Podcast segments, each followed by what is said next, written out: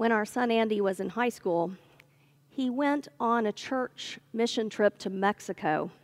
And while they were there, the group went to a local marketplace and ran into a guy selling religious items candles with pictures of saints on them, and icons and crucifixes, things like that. But the thing that caught my son's eye was a Jesus bobblehead in a box.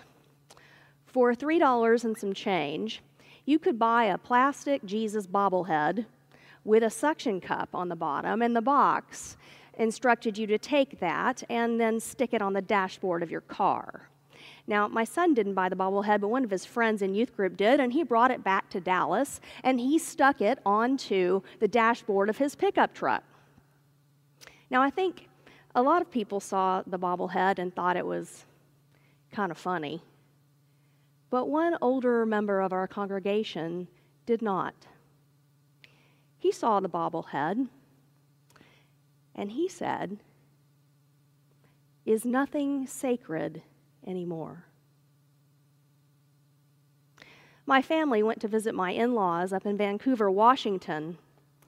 And when we were driving from the airport to their house, we passed a beautiful little church. Looked like a really old church, painted white on the outside, tall steeple, stained glass windows. It had been turned into a microbrew, a restaurant and bar.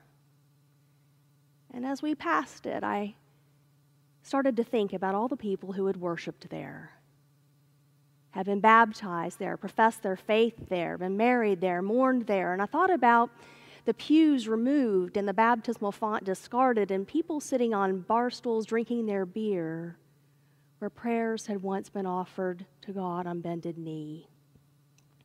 And I was sad. And I thought something like, is nothing sacred anymore. When I was in seminary, I had a friend from Africa there. And he came to class one day very confused. He told a group of us that he had been listening to the radio, and the radio station was having some sort of contest, and a woman won something in that contest. I think it was a small amount of money.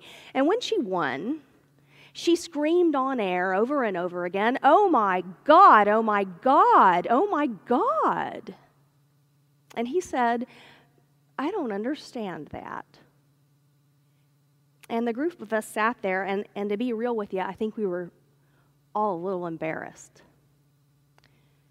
And somebody said, Well, that's just an expression here.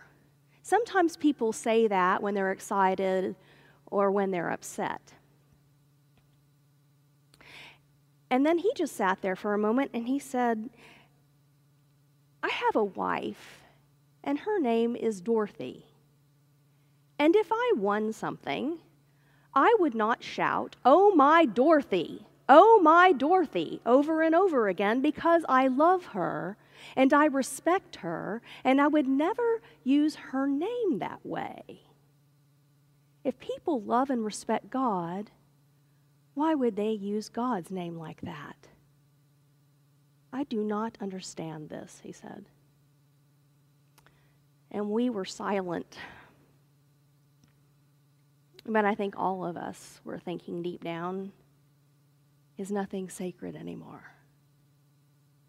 Friends, why is it that so many of us are so comfortable taking the shine off things, you know, pulling things down a notch?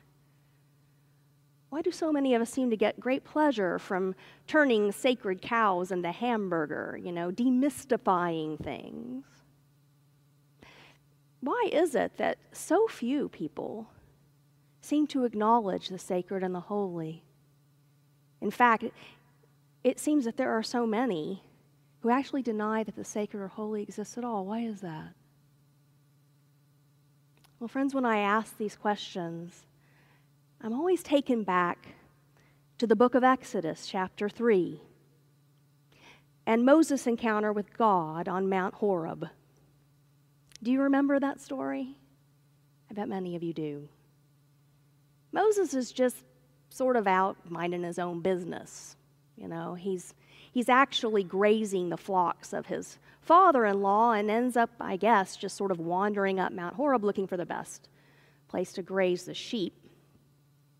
When he comes across a burning bush, but this is not your run of the mill brush fire. The bush burns, but it is not consumed.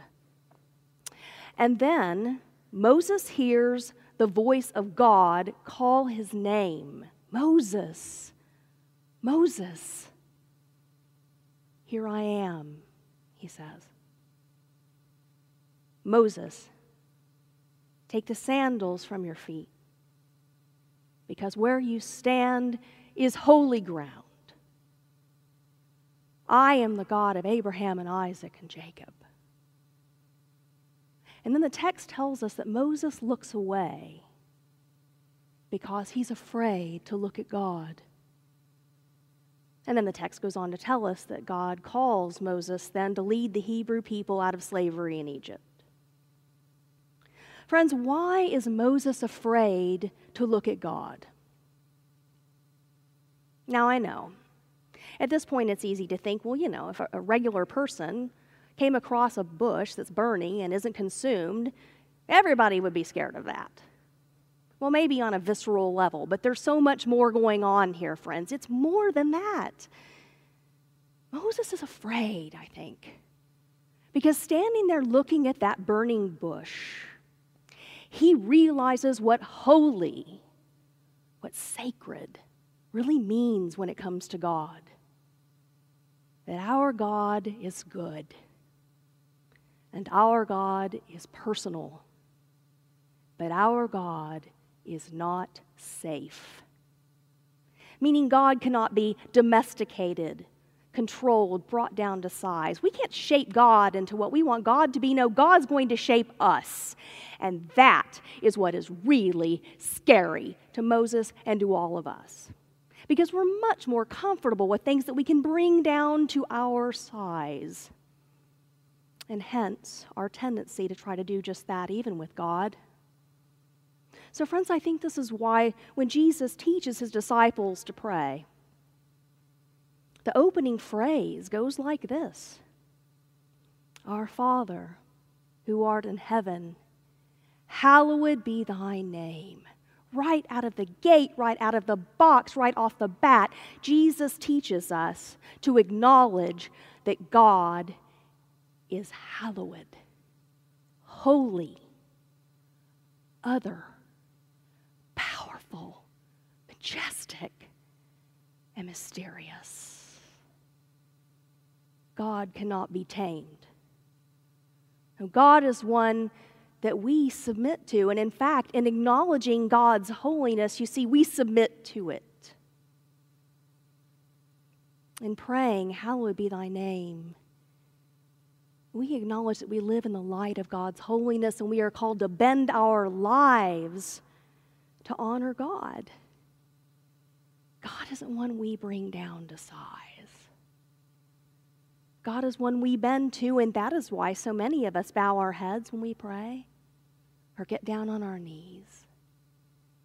When we pray the Lord's Prayer and say, Hallowed be thy name, we are acknowledging that we bend our whole lives to the holiness of God in honor and in glory and in praise, all for Him.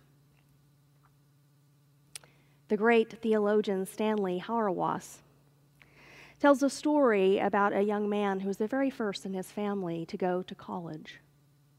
Soon after he arrived, a student approached him one day and offered to sell him the answers to a test. You'll get a good grade, he said. Come on. Pay up, I'll help you out. But the young man said, No. Oh, come on, said the other student. Don't be so uptight. Everybody cheats. That's not the point, said the young man. The point is that my mother loves me with her whole heart. And she cleaned houses and washed windows so that I could be here. I'm here because of her. I'm here for her. I would never do anything to dishonor her. Friends, I think that comes close to expressing how we are to respond to our holy God. You see, we Christians, we don't lie, and we don't cheat, and we don't steal, and we don't hurt others, and we don't hoard for ourselves while others go without, and we do not use God's name in vain, not because we're trying to earn extra points with God, or because we're trying to be holier than thou, or because we believe that we are the morality police, but because we understand that we are called to live in the light of God's name, God's holy name. Our Father, who art in heaven, hallowed be thy name. See, Jesus understands that we live as we pray. Now, will you pray with me? Most loving God, we give you thanks for your incredible grace and kindness and showing us how to pray by giving us the pattern of the Lord's Prayer. Lord, we ask that every time we pray it, on bended knee, with head bowed, that we truly do acknowledge your holiness, your majesty, your power, and your mystery. And we recommit ourselves and the whole of our lives to live in light of that holiness so that we can please you. It's in Christ's name that we pray. Amen. Thanks so much for joining us in worship today. I'm Senior Pastor Holly Gotelli. Alamo Heights United Methodist Church is a Christian community of love, hope, and belonging for all. To connect with us, visit ahumc.org or find us on social media.